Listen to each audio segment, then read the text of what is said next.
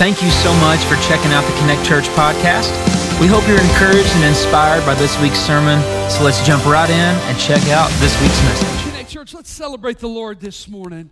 And what an incredible message in song today. Welcome to Connect Church. Man, we are so glad uh, you are here, whether you're visiting with us for the first time, maybe watching online, or you are in the house. We are so grateful that you guys are here. Now, listen, also a special shout out to those of you who uh, joined our wellness challenge as a church. And how are you doing? I mean, I feel miserable uh, to every extent. I mean, I've not had sugar for a whole week, and I died three times. And it's just been it's been a little tough, but man, it's been it's been so good. I, I've got some really mean messages for some of you who are on this, like in your weakest moments on.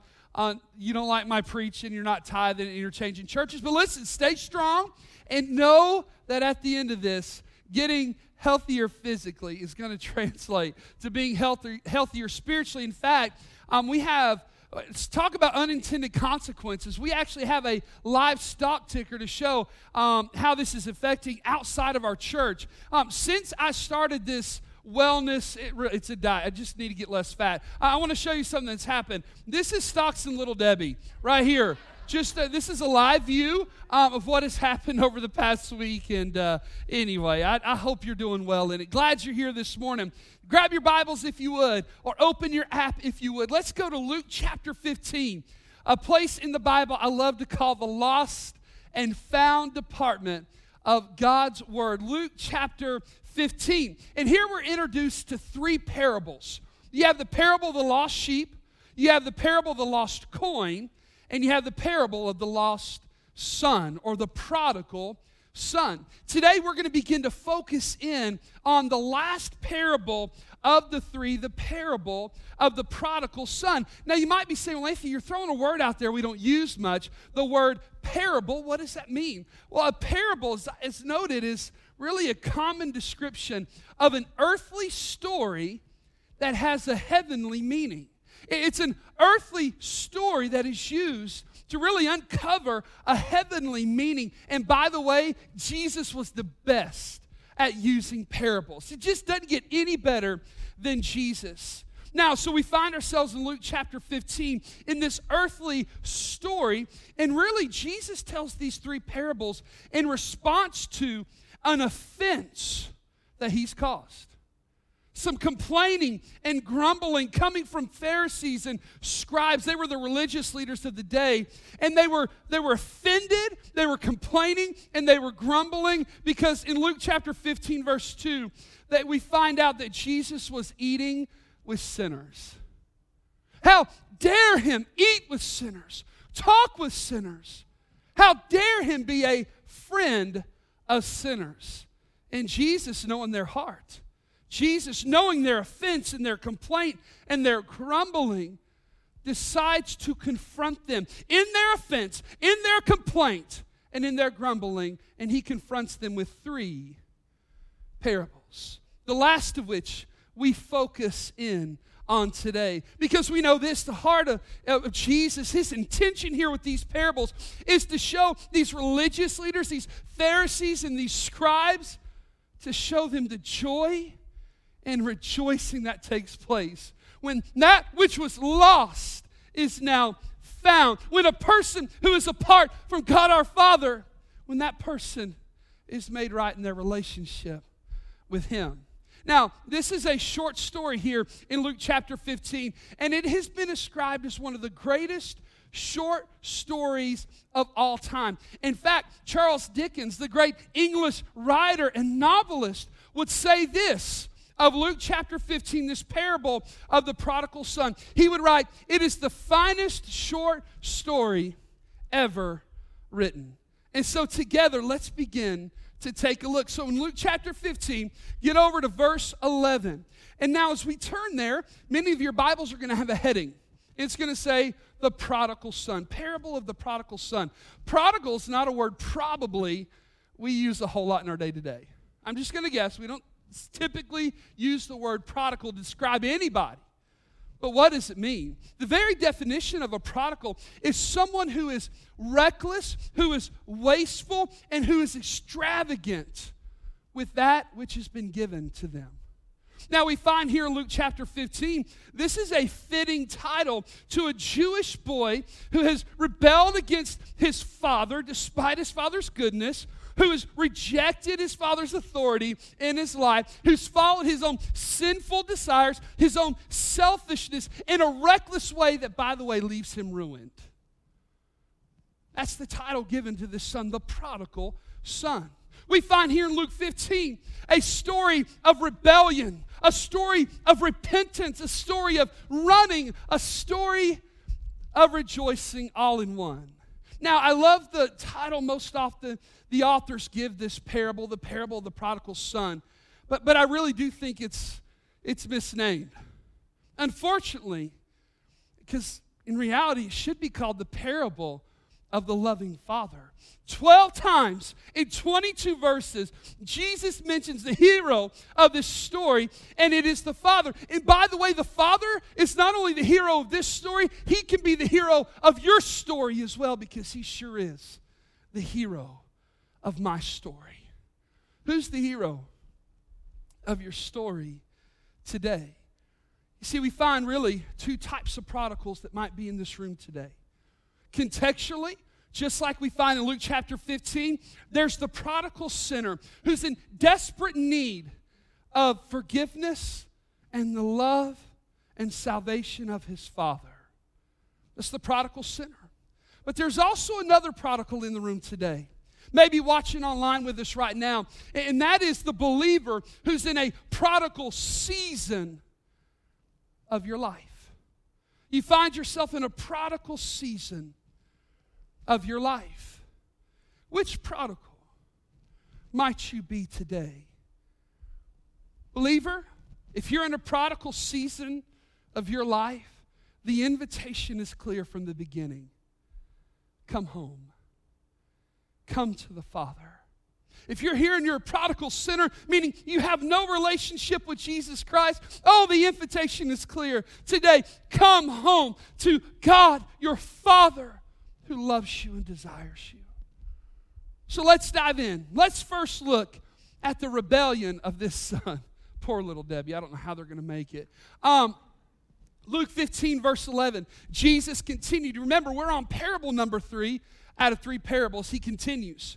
There was a man who had two sons. Watch this. The younger one said to his father, Father, give me. Can, can we just stop there just for a moment?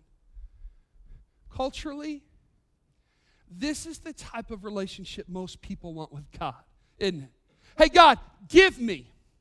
God, no, you give me. I give no, you give me. Don't we live in a world that just says to God, give me? Well, we find that alive here in the prodigal son. And he says this Father, give me my share of the estate. Now, now I want you to notice something here. This request by this youngest son of the father is a flagrant violation of the Torah or of the law of God. Leviticus 19:3, this is a sinful request on behalf of the son. Why? Because it brings great shame to the father, not to mention it devastates and breaks the very heart of his dad. It's a, it's a sinful request by the son. Let, let, me tell you what it's saying. It's saying, you know what? I, I don't want anything to do with you, but I want your stuff. Hey, Father, I want nothing of you. Just give me your stuff. Paramount in the Greek language, you know what he's saying to his dad? I wish you were dead. Give me what is mine. Doesn't that sound offensive? Until you realize that all of us have been there at some point with our Father.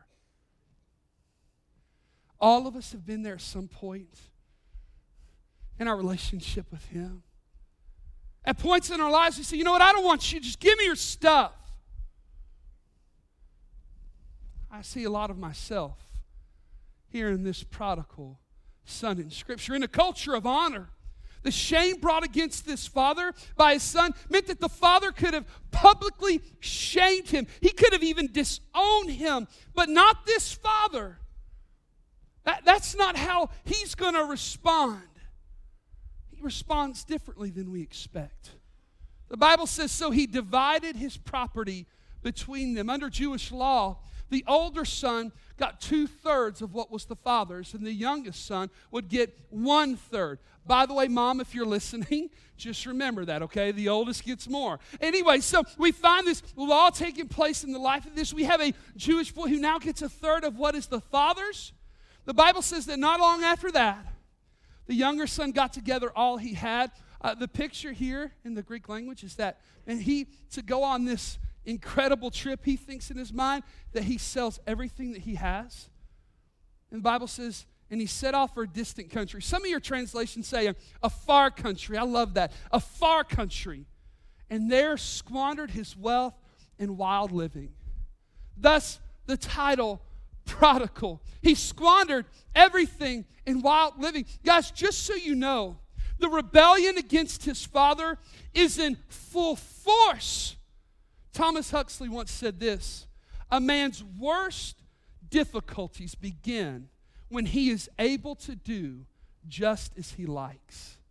I, I want you to hear that again. A man's worst difficulties begin when he is able to do just as he likes. Isn't that the truth? We see a picture painted here of this prodigal's rebellion. In the overindulgence of, of gluttony and drunkenness, we know in verse 30 there's prostitution. And at the heart of it all, he's rebelling against his, his father. In fact, I love this. More times than not, the sabotage of my life is an inside job. Now, no matter who we like to blame, and man, are we really good at shifting blame for the sabotage of our life. More times than not, believer, hear me, the sabotage of our life, it's an inside job. Don't believe me? Ask the prodigal son. And he's figuring this out. Hey, can I remind you something about sin? Can I, can I remind you something about rebelling against the Father? Sin always promises freedom, but it also always leads to slavery. Sin promises satisfaction, but it leaves us empty. Sin promises pleasure, but pays in brokenness. Sin promises feet, but oh, feast, but always bring forth a famine. Sin promises life, but deals in death. Sin promises like God, but pays like the devil. In fact, Jesus would teach this and remind us in John chapter 8, verse 31, as Jesus declared, Very truly I tell you, everyone who sins, watch this, is a slave to sin. And, and here's the deal this morning I don't have to preach hard on that. We know that to be true. All of us have spent time in the slavery that is caused by sin. And man, this prodigal son, he thinks he's living in freedom but all his freedom has purchased him is slavery. Can I teach you what my youth pastor used to tell us about sin? Sin will take you further than you want to go, it'll keep you longer than you wanted to stay, and it'll cost you a price that you're not willing to pay. Again, don't believe me? Ask the prodigal. He is living that out in his life right now. Sin promised him that he would want for nothing. Well, let's look how that promise comes true. After he had spent everything, there was a severe famine in that whole country, and he began to be in need. Hey, by the way, there might have been a severe famine in the country, but there was a spiritual famine going on inside of this boy. Watch this. So he went and hired himself out to a citizen of that country. By the way, you know what he's trying to do here? He's trying to fix his own problems. He, he's trying to be the remedy of his sin. He's trying to save himself from the trouble he has gotten into. And by the way, we're not really good at that. What happens? Citizens sent him out to the fields to do what? To feed pigs. And watch this. And what a terrible circumstance this young man is in. He longed to fill his stomach with the pods that the pigs were eating. But no one, no one gave him anything.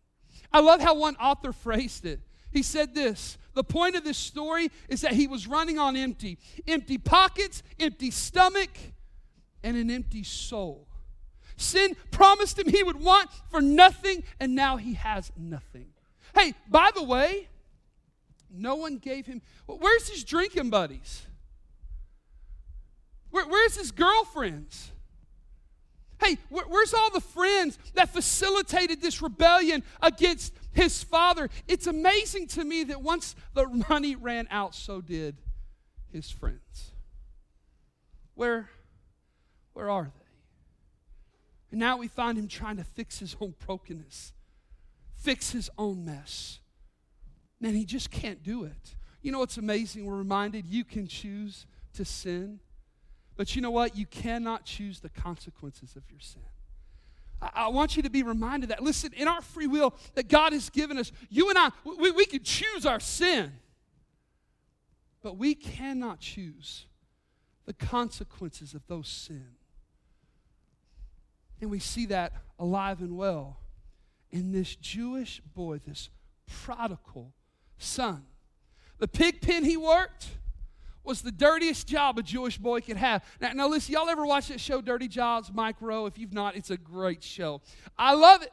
But if he were to go to Israel and he were to find the dirtiest job there was for a Jewish boy, it'd be in that pig pen where we find the prodigal son. This was rock bottom for him physically, rock bottom for him emotionally, and most importantly, this was rock bottom for him spiritually. You ready?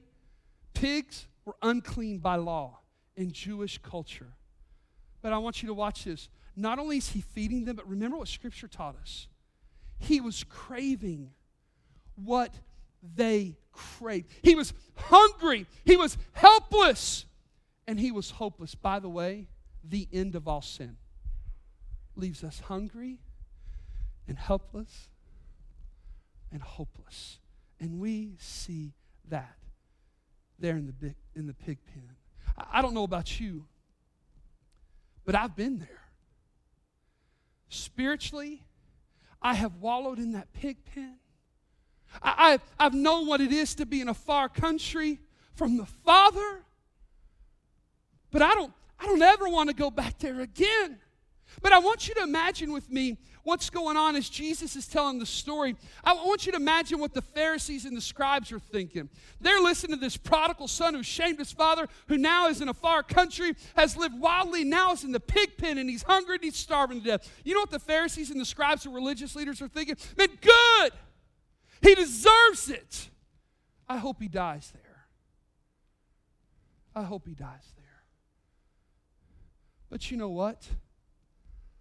That's not where Jesus is going with this. Nor is that the position of the Father of this story. He doesn't want his son to die in the pig pen.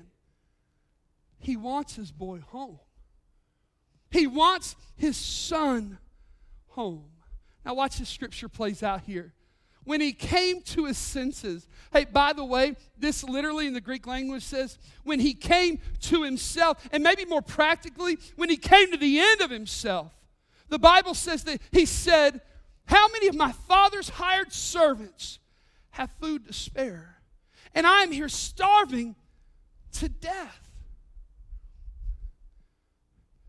Hey, prodigal son.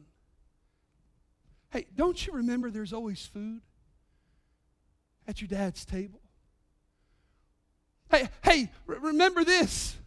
Remember at your dad's house, you're not some mere hired servant, you're a son. Hey, hey, remember at your, your father's house, you don't have to sleep on a dusty floor. You have a bed. You're not by yourself. He's always there with you he comes to his senses that being with the Father is better than anything this world has to offer. Hey, prodigal sinner. Hey, believer in a prodigal season of your life. Prodigal, come home. Come to your senses and realize the goodness of God the Father and recognize the gutter sin has left you in. And just come home come home. Watch this play out. In verse 18, we, we get a rehearsal here. This, this prodigal son's weighing, man, should I go back to my father? And watch this rehearsal that's playing out. I don't know about you, but anytime I got in trouble, I would rehearse how to get out of it. in my mind, or I'd have this conversation in my mind that I would continue on. We get a little window here. I will set out, he says, and go back to my father and say to him, Father, I've sinned against heaven and against you. I'm no longer worthy to be called your son. Make me like one of your hired servants. Make me like one of your servants. I'm not even worthy to be called your son. There's no pride left here, is there? Just brokenness. There's no pride at all in his voice. He's not proud of where he is. There's only brokenness. And here's my question What if the parable stopped here? What if Jesus taught no further? What if there was no ending of this story and all we find is a prodigal son in a pig pen feeling sorrowful about where he is and only considering going back to his father? What would happen? The prodigal son would die in the pig pen lost in his sin, with no one to rescue him, alone in the consequences of his sin. I want to remind you something Paul would write in 2 Corinthians chapter 7 verse 10. Now watch this. There is a godly sorrow that brings repentance that leads to salvation and leaves no regret. But I want you to watch this this last part. But worldly sorrow brings death.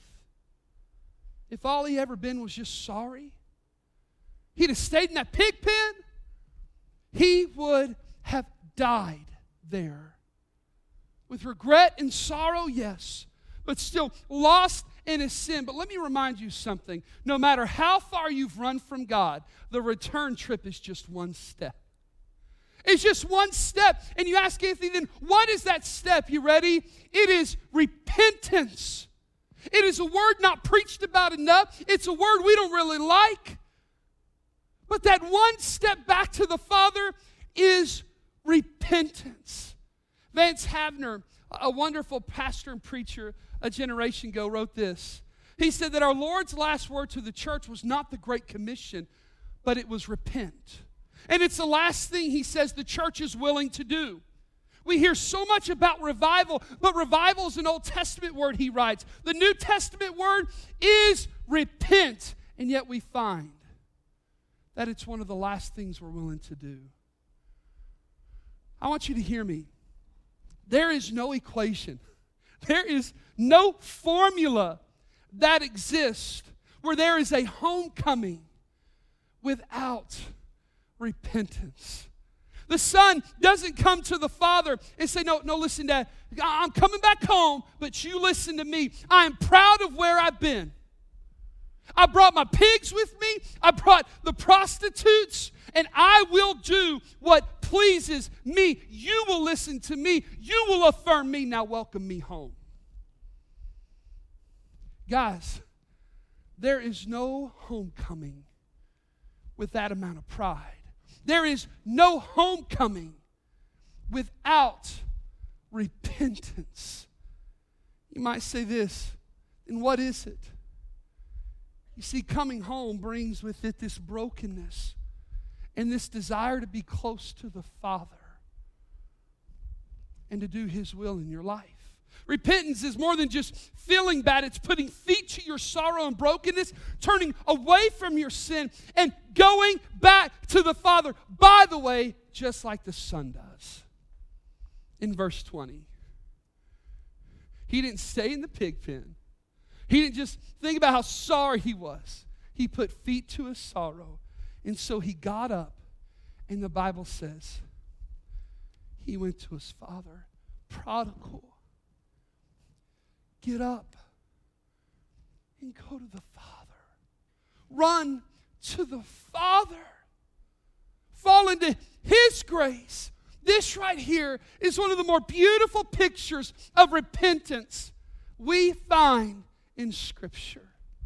A broken son running to his father. In some of the most beautiful pictures in all of Scripture, follow this. Scripture, follow this. Watch this in verse 20. But while he was still a long way off, the Bible says his father saw him.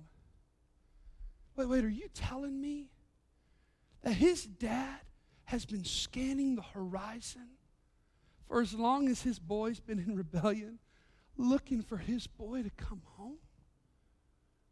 Well, scripture tells me that the father saw him and he was filled with compassion. I love this word in the Greek language. You know why? Because it literally speaks of the deepest, inmost part of our bodies that he felt for his son from the deepest part of who he was. And the Bible says this not only did he feel bad for him, but he ran to his son, threw his arms around him.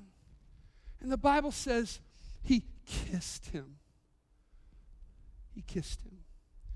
You know, this is a striking scene because men at this time, especially old men, they simply didn't run. It was a shameful act that was beneath them. And yet, the picture here is a father who is running. And the Bible says not only is his father running, he saw his son. Guys, y'all ever lost your kid before? Several weeks ago, here at Connect Church, my youngest son, who was four, beautiful blonde hair, blue eyed little boy, decided he was going to hide from my wife downstairs when we were closing everything up. So he went under stacks of chairs and hid. Well, Aaron comes upstairs. Have you seen Bennett? I was like, No, I've not seen him for 15 minutes. We have no idea where our son is. I'm fixing to ask the security team to stop every bit of traffic, and we're going to search everybody personally. We're going to get my boy. And then he runs upstairs, and I see my boy. Hey, for 15 minutes, I thought he was gone. And I ran over to him. I wanted to beat his butt, but I didn't. I ran over to him and I, I grabbed him and I hugged him. And man, I'm telling you what, I lost my boy for 15 minutes. And when I saw him, the joy in my heart was immeasurable. Imagine a father who had lost his son to rebellion for much longer to that than that. Imagine as he's scanning the horizon, and all of a sudden his son's image breaks that plane. And he sees the way he walks because he knows the way his boy walks. Though he looks a little skinnier, he, he knows that that's his boy coming home. And the Bible says that he ran, threw his arms around him, and, and kissed him. Listen, I love this when I come home sometimes with my kids when, they run up and we hug each other. I love kissing them all over their face. They think it's annoying, but I love it, right? And, and, and I can imagine that that's exactly what this dad does. Just kisses him all over his face. Imagine what it was like to see his son. Hey, by the way, do you see your homecoming yet?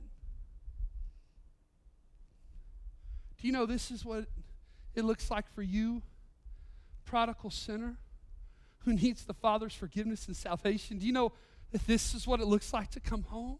You take that step of repentance, and the Father comes running to hug and to kiss you and to welcome you home. Hey, believer who's in a prodigal season of your life, hey, do you see your home coming here?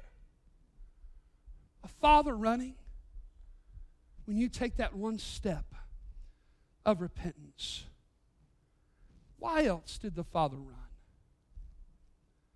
Because you know what? This prodigal's homecoming might not have been a celebration, it very well could have been a funeral service. And here's what I mean in Deuteronomy chapter 31. We know this that the prodigal son's rebellion, the shame he brought his father and his family, meant that under the law he could have been stoned to death by the neighbors. Perhaps the reason the father ran was to get to his boy before anybody else could the boy he loved and he longed to see, he ran to him and he threw his arms around him because if anybody's going to throw a son, it's a stone, it's going to hit the father first. As he hugged and he kissed his boy. Hey, isn't that a beautiful picture of what Jesus did for us? On the cross, how he embraced us. And when the stones of God's wrath came, he took that beating, He died that death so that you and I could run to the Father. Now, watch this play out. The Son, being hugged and kissed by his Father, the Son said to him, Father, I've sinned against heaven and against you. I'm no longer worthy to be your son. Where in this does it say, Now I'm proud of where I've been? I'm bringing the pigs with me, the prostitutes. I'm going to do it. Please it. I've sinned against heaven and I've sinned against you. I am no longer worthy to be called your son. And what we see take place next is instead of the father dealing with his son in justice, meaning what he deserved, we find a father dealing with his son in mercy and in grace, that which he did not deserve. And by the way, and aren't you grateful that God deals with us in mercy and in grace? In fact, we're reminded in the 103rd Psalm, verses 10 through 13, that the Lord does not treat us as our sin deserves or repay us according to our iniquities. For as high as the heavens are above the earth, so great is his love for those who fear him. As far as the east is from the west, so far has he removed our transgressions from us. As the Father has compassion on his children, so the Lord has compassion on those who fear him. God our Father is a dealer in mercy and in grace. Not worthy to be my son. Watch the father's response. The father looks to his servants and says, Quick! Watch it. Makes no sense. Quick! Bring the best robe. Hey guys, the father of the house, this is not the robe he, he slacks in at night, right? This is a special robe that he would wear only on the greatest celebrations of the year. And he puts that robe on his son because to this father, there was no greater celebration in all the world than that his son had come home. He tells his servants, put a ring on his finger Guys, that was a special and an important ring. On it was the signet of his family. One author noted this it signified that the father was conferring the rights and the privileges and the authority he had on his son. You know what he's doing? He's restoring his son. It says this put sandals on his feet. The fact that his son was barefoot meant that was a picture of his life. He had nothing to his name. But I'm going to tell you something only servants with barefoot, but not a son, put sandals on my boy's feet. Bring the fattened calf and kill it. I love this passage, especially on a diet week, right? He's like, we're going to celebrate here. The fat calf didn't just feed the family, this was a neighborhood celebration, a party that was going down. Bring the fattened calf and let's celebrate. Why? Because the greatest celebration of the Father is that his son of his was dead and is alive again. He was lost and is found. And the Bible says, so they began to celebrate. The Pharisees and the scribes listening to Jesus, no way. No way. Leave him in the pig pen, the religious leaders would say. All but to Jesus.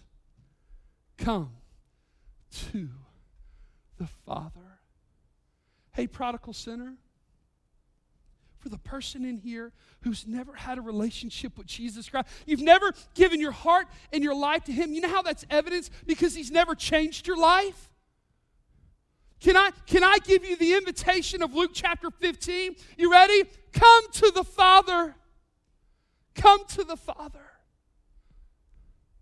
Fall into His grace today. Hey, believer who's in a prodigal season of your life, where you have found yourself in a far country, and by the way, the far country is not measured by miles, but by the moments you've taken to distance yourself from Jesus prodigal believer who finds yourself in a far country, you ready? Come home. Come home. Come to the Father today. Ernest Hemingway wrote a story about a father and his teenage son. In the story, the relationship between the father and son had become somewhat strained. And the teenage son ran away from home. And so the father began his journey to search for his rebellious son. Finally, in Madrid, Spain, in a last desperate attempt to find his son, the father put out an ad in a local newspaper.